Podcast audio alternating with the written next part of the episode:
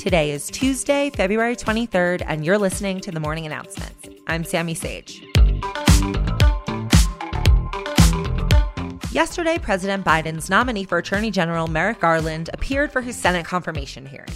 At the hearing, Garland said that, if confirmed, his first order of business will be the investigation into the Capitol riot as part of a broader attempt to stamp out the growing threat of domestic terrorism. Garland also vowed to restore faith in the Justice Department and got emotional about his motivation for being in public service. He said, I come from a family where my grandparents fled anti Semitism and persecution. The country took us in and protected us, and I feel an obligation to the country to pay back. The hearing will continue today, featuring outside witnesses, and it's expected that Garland will be confirmed by the Senate after a vote on March 1st, which is only about five years too late, but we'll take it.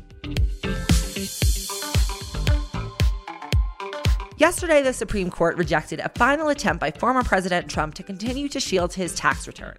After an 18 month battle to prevent this from happening, the court issued a brief order that allows prosecutors in Manhattan to access the returns immediately. The Manhattan District Attorney, Cy Vance Jr., will now have access to eight years worth of Trump's personal and corporate tax returns, as well as other records that they find vital to their inquiry. In case you forgot which crime this was about, I know it gets confusing. The Manhattan DA needs the taxes for their inquiry into whether Trump and his company manipulated property values to obtain bank loans and pay less in taxes. I'm sure somewhere in Palm Beach, an old Florida man is screaming about why he even bothered nominating Amy Coney Barrett anyway. Lastly, we have a story out of Virginia. Two bills to abolish the death penalty were passed in the state General Assembly yesterday, making Virginia the first southern state to abolish the death penalty. The bill bans executions and establishes a maximum punishment of life in prison without the possibility of parole.